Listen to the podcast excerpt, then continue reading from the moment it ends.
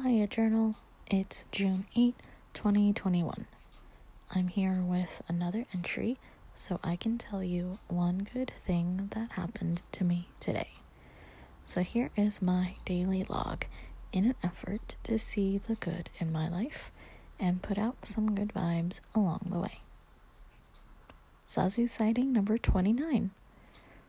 I accidentally woke him up from his catnap. Talk to you tomorrow.